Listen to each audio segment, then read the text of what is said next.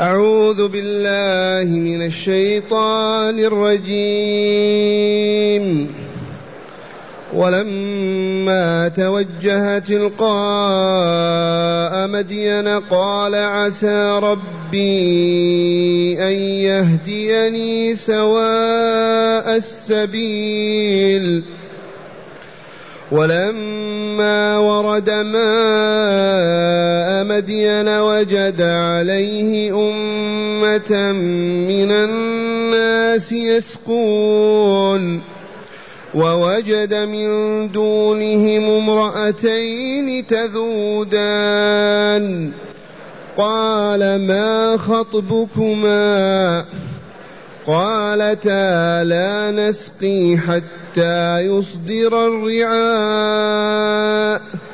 وأبونا شيخ كبير.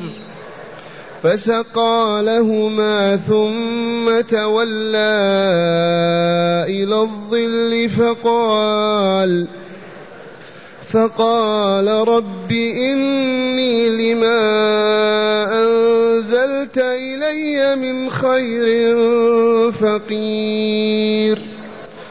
فجاءته إحداهما تمشي على استحياء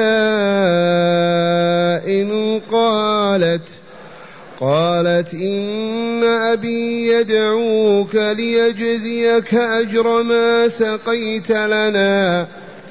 فلما جاءه وقص عليه القصص قال لا تخف نجوت من القوم الظالمين. قالت إحداهما يا أبت استأجره. إن خير من استأجرت القوي الأمين. قال إني أريد أن أنكحك إحدى ابنتي هاتين على أن تأجرني على أن تأجرني ثماني حجج. فإن أتممت عشرا فمن عندك وما أريد أن أشق عليك ستجدني إن شاء الله من الصالحين. قال ذلك بيني وبينك أيما الأجلين قضيت فلا عدوان علي والله على ما نقول وكيل. أحسنت. معاشر المستمعين والمستمعات من المؤمنين والمؤمنات من قص هذا القصص إنه الله جل جلاله وعظم سلطانه.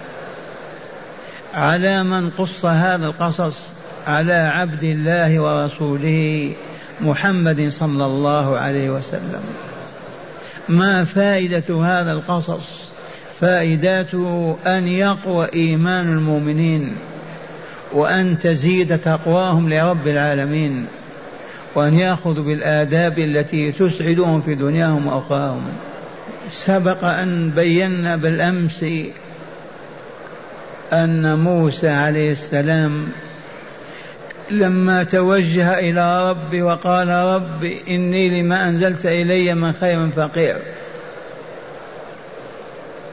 واستجاب الله له دعاه وجاءت ابنة شعيب عليه السلام تدعوه لأبيها. إن أبي يدعوك ليجزيك أجر ما سقيت لنا. ومشى معها وكانت تلك اللطيفة وهي كلما عبثت الريح بجارها أو بخمارها وانكشف بعضها قال لها امشي ورائي ودليني على الطريق بحصى ترمينها أمامي. وكان كما قال تعالى من شان هذه الفتاة تمشي على استحياء. وقال عمر إنها ليست سلفعة لا ولاجة ولا خراجة ونبهنا وبلغنا لا يحل للمرأة أن تظل خارجة من البيت داخل آخر. هذا من المذموم الذي ما ينبغي. الولاجة كثيرة الولوج. والخراجة كثيرة الخروج. تخرج وتعود من بيت إلى بيت أو من سوق إلى سوق أو من دكان إلى دكان. هذا الوصف والله ذميم. ولا ينبغي للمؤمن الربانية أمة الله الصالحة أن تخرج عن هذا النظام الإلهي وهو لا تخرج من بيتها إلا لضرورة تستدعي خروجها. إذا ووصل موسى إلى نبي الله شعيب. إذا فلما جاء موسى إلى نبي الله شعيب وقص عليه القصص. إني كنت في حجري أو في قصري الملك فرعون وشاء الله عز وجل أن نجد قبطيا يضغط على إسرائيل ويريد أن يقتله. فهممت لأنقذه فقتلت القبطية ثم أصبحت أتخوف من فعل هذا وسألت ربي أن يغفر لي فغفر لي ومررت يوما آخر بقبطي آخر يقاتل هذا الإسرائيلي فهممت بالإسرائيلي وقلت له إنك لغوي مبين فما كان من القبط إلا أن بلغ الخبر الملك فرعون. ومن ثم بعث رجاله يبحثون عني ويطلبونني في المملكة. وشاء الله عز وجل أن يسخر لي مؤمنا من مؤمن آل فرعون يأتي لي ويقول إن القوم يطلبونك. أخرج من هذه الديار إنك من المطلوبين. قال فخرجت ونزلت بدياركم ديار مدين وكان الحكم فيها للعمار للكنعانيين. ليست تابعة لفرعون. هكذا قاله وقص عليه القصص فأجابه شعيب النبي عليه السلام بقوله لا تخف نجوت من القوم الظالمين. وهذه ما يعرف عندنا نحن المعاصرين بسياسة اللجوء السياسي. سياسة اللجوء لجأ من دولة إلى دولة فاحتضنته وواعدته بأن تحفظه ولا تسلمه لأعدائه. نجوت من القوم الظالمين. ووصف فرعون بالظلم لأنه ظالم شديد الظلم قوي أولا كافر ثاني يدعي الألوهية والربوبية ثالثا فعل العجب في في المؤمنين المسلمين من الإسرائيليين. نجوت من القوم الظالمين. وهنا قالت إحدى البنتين الفتاتين اللتين كانتا تسقيان الغنم وقام موسى عليه السلام بسقي غنمهما وبعثهما في أول الوقت. هذه الفتاة قالت يا أبت استأجره. وهنا لطيفة نذكرها. لما قال له لا تخف نجوت من القوم الظالمين قدموا له طعاما. وقالوا تفضل يا موسى كل واشرب. فاعتذر موسى عن ذلك. وقال نحن من قومي أو من قوم من أهلي ماذا قال؟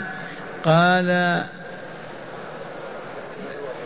لا آكل لماذا أنا أهل بيت لا نبيع ديننا بملء الأرض ذهبا. قرب إليه الطعام تفضل فقال موسى لا آكل لماذا؟ إنا أهل بيت لا نبيع ديننا بملء الأرض ذهبا. فقال شعيب له ليس هذا بعوض السقي الذي سقيته وإنما هذه ضيافة ونحن نستضيف ونطعم الضيوف ومن ثم أكل. خاف أن يكون أطعموه مقابل السقي الذي سقاه للفتاتين منذ يومين. فأبى أن يأكل. قال نحن أمة أو قوم لا نبيع ديننا بملء الأرض ذهبا. فشعيب عليه السلام أعلموا بأن هذا ضيافة ونحن نضيف الضيوف ونكرمهم. وليس هذا من باب الساقي أبدا. فمن ثم أكل وشرب عليه السلام. هنا قالت إحداهما يا أبتي أي يا أبي وحذفت الياء وعوضت بالتاء. يا أبت استأجره أي اتخذه أجيرا على الغنم يرعاها ويسقيها ويقوم بها. وعللت لذلك علة فقالت إن خير من استأجرت؟ القوي الأمين. وهنا حصل لشعيب شيء في نفسه. كيف تقول هذا القول؟ انتبهتم فقالت إن خير من استأجرت القوي الأمين فسألها فقالت قوته في أنه استطاع أن يسقي غنمنا بين تلك الجماهير والجماعات وأن يرفع الغطاء على البير بيده هذه القوة وأما الأمان فإنه لم يستطع أن ينظر إلي بل استمشاني وراءه حتى لا ينظر إلى عورتي. ولولا الأمن الذي فيه والأمانة ما فعل هذا. ومن ثم هدأ شعيب. واستقر رأيه. إذا إن خير من استأجرت القوي الأمين. قال إذا شعيب إني أريد أن أنكحك إحدى ابنتي هاتين. ليس شرطا يكون حاضرتين معا. لأنه عرف أنهما ابنتان كان معهما في السقي والجائز أن تكون حاضرة الأخرى الثانية إني أريد أن أنكحك أي أزوجك واحدة من ابنتي هاتين. وهنا مسائل فقهية واسعة طاولة, طويلة عريضة. نكتفي بأن نقول هذا كان على شرعهم. وأيام ما هم عليه من الدين الإسلامي. أما نحن ما نستخدم الرجل مهرا لنزوجه. وهذا الذي عليه الجمهور والرسول صلى الله عليه وسلم أجاز الذي يحفظ صور من القرآن أن يعلم المرأة ثلاثين آية ويكون ذلك مهر لها. نعم لو كان تقول للرجل ازرع هذه الأرض للبنت أو ابني للبنت هذا هذه العبارة يصح ذلك مهرا.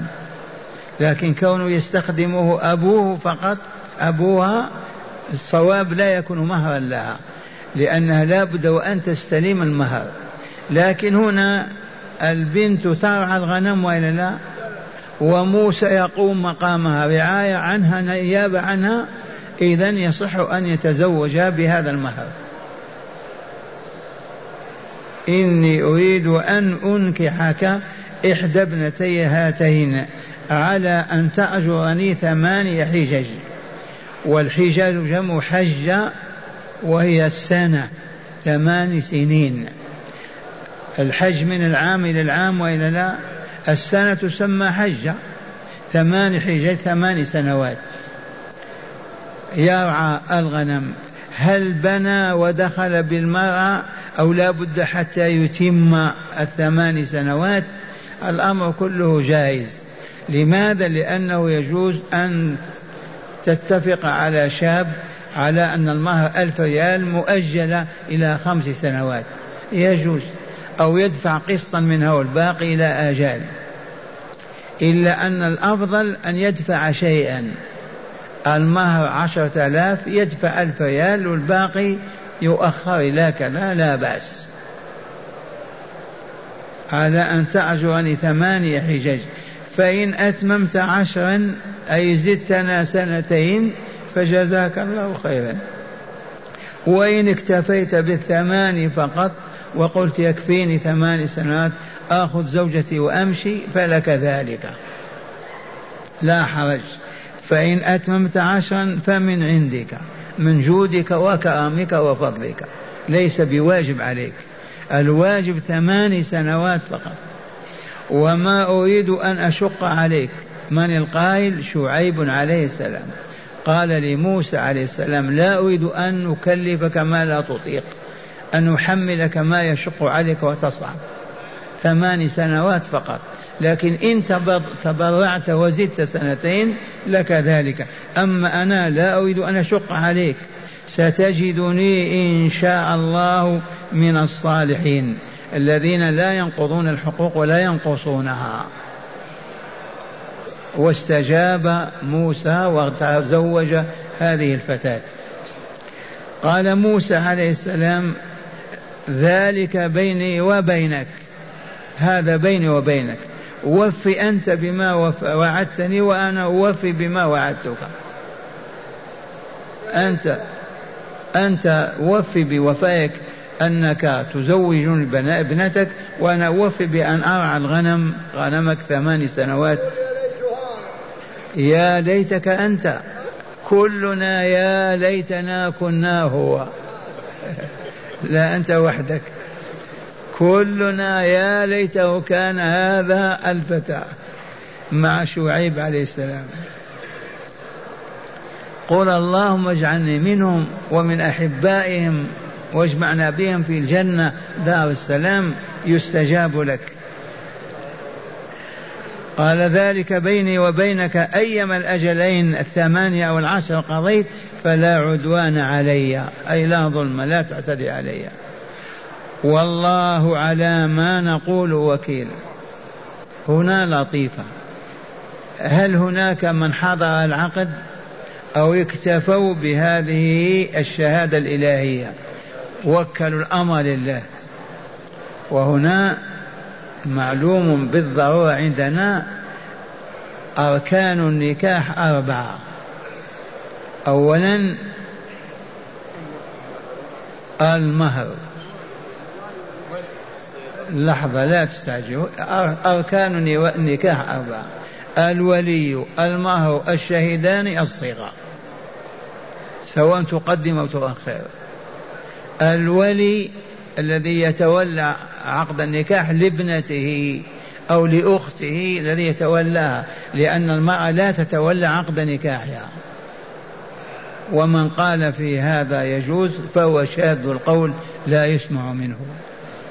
لا بد للمرأة من زو من رجل يتولى عقد نكاحها ومن لم يكن له ولي كما قال عمر فالقاضي ولي من لا ولي لها أما أن تتولى المرأة عقد نكاحها فهذا لم يقل به إلا شواذ لا قيمة لقولهم. إذا هذه الأركان أين الشاهدان اللذان شهدا لهذه؟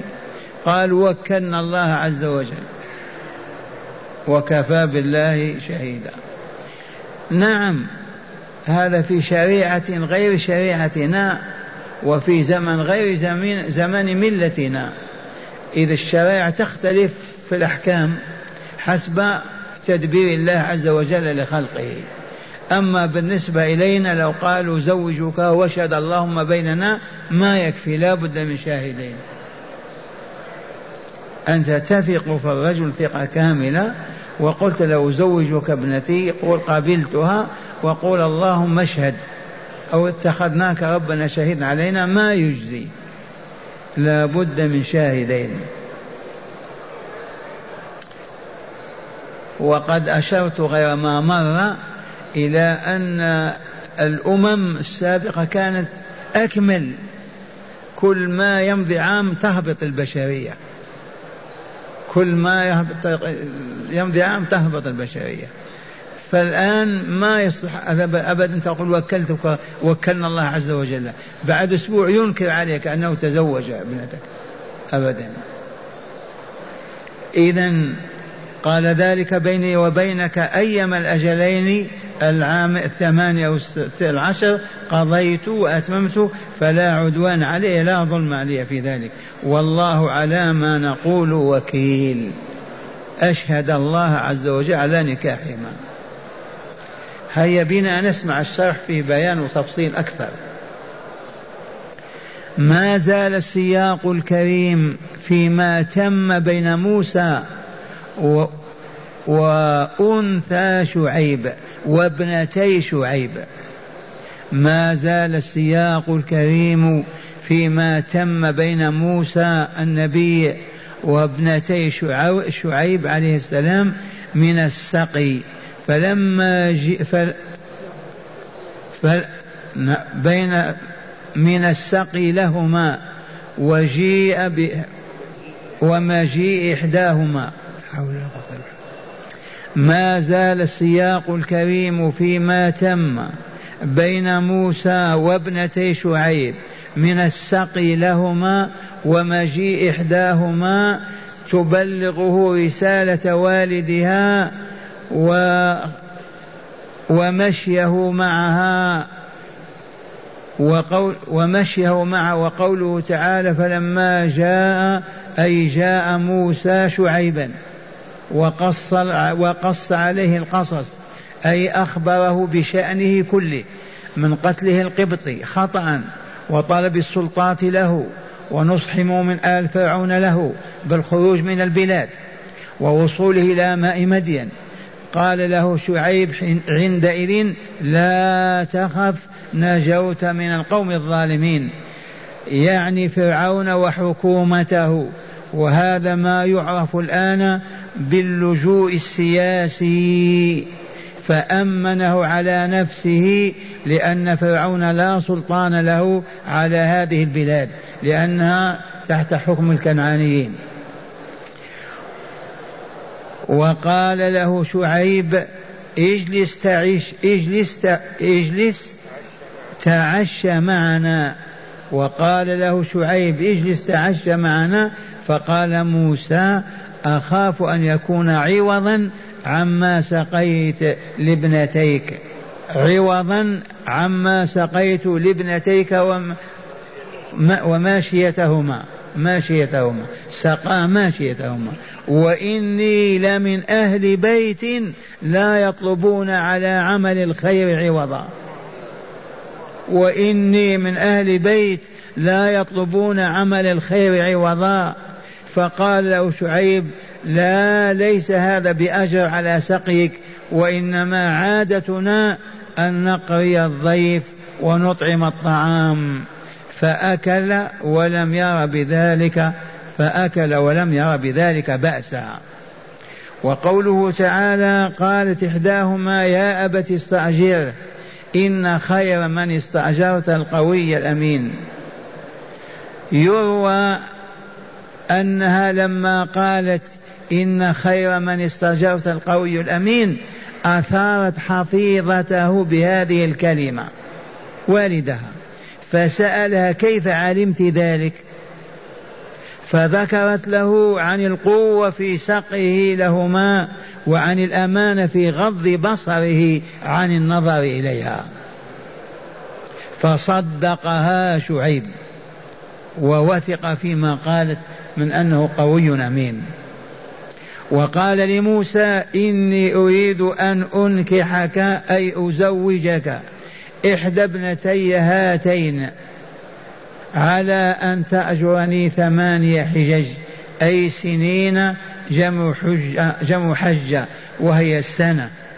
وقوله فإن أتممت عشرا فمن عندك أي إحسانا منك وكرما.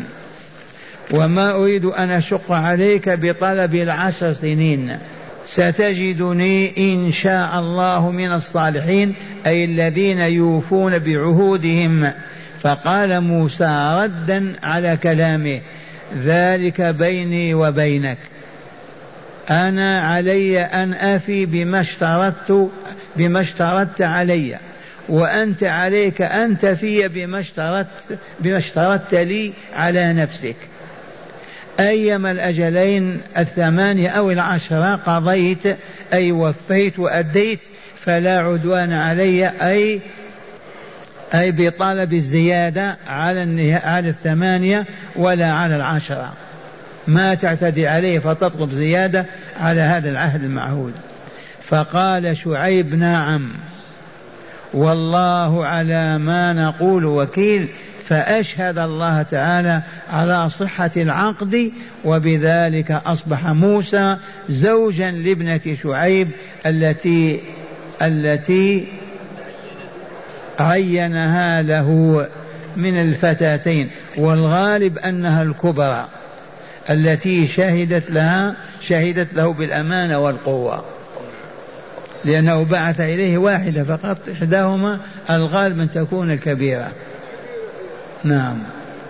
والآن مع هداية الآيات. بسم الله الحمد لله.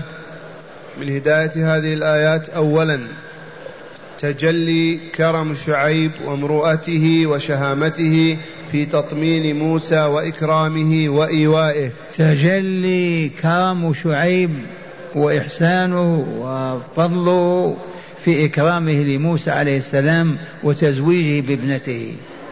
ظهر هذا. لولا الكرم والمروءة والكمال ما يفعل هذا. نعم. ثانيا بيان أن الكفاءة شرط في العمل ولا أفضل من القوة وهي القدرة البدنية والعلمية والأمانة. بيان أن الكفاءة شرط في العمل. لا نستعمل عاملا إلا إذا كان ذا كفاية كفاءة قدرة على العمل وكان ذا علم وكان ذا مروءة أعيد هذا. قال بيان أن الكفاءة شرط في العمل. الكفاءة شرط في العمل. من أين أخذنا هذا؟ لأن إن خير من استأجرت القوي الأمين. نعم. أعيدها. بيان أن الكفاءة شرط في العمل ولا أفضل من القوة وهي القدرة البدنية والعلمية والأمانة. ولا أفضل من القدرة وهي العلمية والبدنية والأمانة. يا من يريد أن يستخدم يستأجر إنسانا في الزراعة في الفلاحة في الصناعة في أي شيء ينبغي أن يكون قادرا على ذلك العمل وأن يكون أمينا فيه. من أين أخذنا هذا؟ من قوله إنك إن خير من استأجرت القوي الأمين. نعم. ثالثا مشروعية عرض الرجل ابنته على من يرى صدقه وأمانته ليزوجه بها. مشروعية وجواز عرض الرجل ابنته أو أخته على من يريد أن يتزوج. عمر عرض حفص على رسول الله صلى الله عليه وسلم وهو شائع إلى اليوم. ترى الرجل صالحا تعرض عليه عندي ابن أو عندي بنت كذا كذا كذا أو لي أخت كذا وكذا.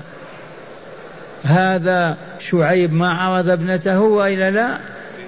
اذا مشروعية عرض الرجل ابنته أو أخته أو من هو ولي عليها على الذي يراه صالحا للزواج ويحسنه. نعم. رابعا مشروعية إشهاد الله, إشهاد الله تعالى على العقود بمثل والله على ما نقول وكيل. مشروعية إشهاد, الله على العقود كلها. لا عقد النكاح فقط. عقد النكاح لا بد له من شاهدين. باقي العقود في البيع في الشراء نشهد عليه ونقول والله على ما نقول وكيل. اقتداء بشعيب عليه السلام. نعم.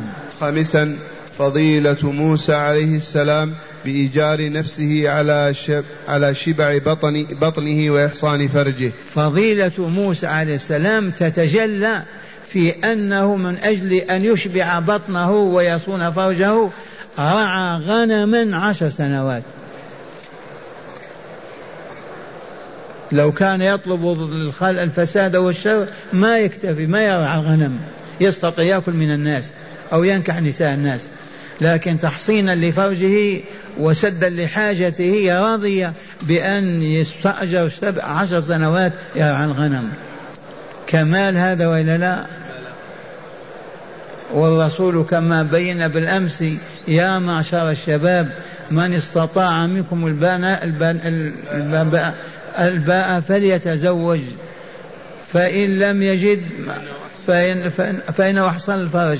فإن لم يدفع عليه بالصوم فإنه أحسن الفرج. يا معشر الشباب من استطاع منكم الباء فليتزوج. فإن لم يجد ومن لم فإنه أحسن الفرج وأغض للبصر. فإن لم يستطع فعليه بالصوم فإن الصوم له وجاء. ذي توجيهات ورسول صلى الله عليه وسلم لأمته. لطيفة ما تعرضنا لها. ما الذي حبس موسى مع شعيب عشر سنوات؟ هذا والله تدبير الله عز وجل. لأنه يعده ليكمل ليقوا على تحمل الرسالة. بعد انقضاء العشر سنين سافر إلى بلاده ما خطأ خطوة في الطريق حتى أوحي إليه وأصبح رسول الله. إذا ومعنى هذا من أراد أن يكون أهلا للعمل للدعوة لابد وأن يجلس في حجور الصالحين سنوات يتربع حتى يكون قادر على هذه المهمة. ما انتبهتم؟ حبسه الله عشر سنوات في حجر من؟ في حجر نبي كبير السن ليتربى ليتهذب ليقوى إيمانه لتقوى معارفه. بعدها ما تم العشر سنوات ومشى حتى رأى ربه وأوحى إليه وبعثه. لطيفة أخرى نسيناها. هل يجوز أن تقول أعطيتك ابنتي؟ على مهر كذا الجمهور على أنه لا بد من لفظ الزواج زوجتك أو أنكحتك. انتبهتم ما يقول أعطيتكها. العطاء غير. أو يقول هي لك. لا بد من كلمة زوجني ابنتك. زوجتك ابنتي. أنكحني ابنتك أنكحتك ابنتي بلفظ الزواج والنكاح أما كلمة أعطيني أو كذا قد تكون خارج عن دائرة النكاح. مع أن الآية صريحة في هذا. إني أريد أن أنكحك أي أزوجك إحدى ابنتين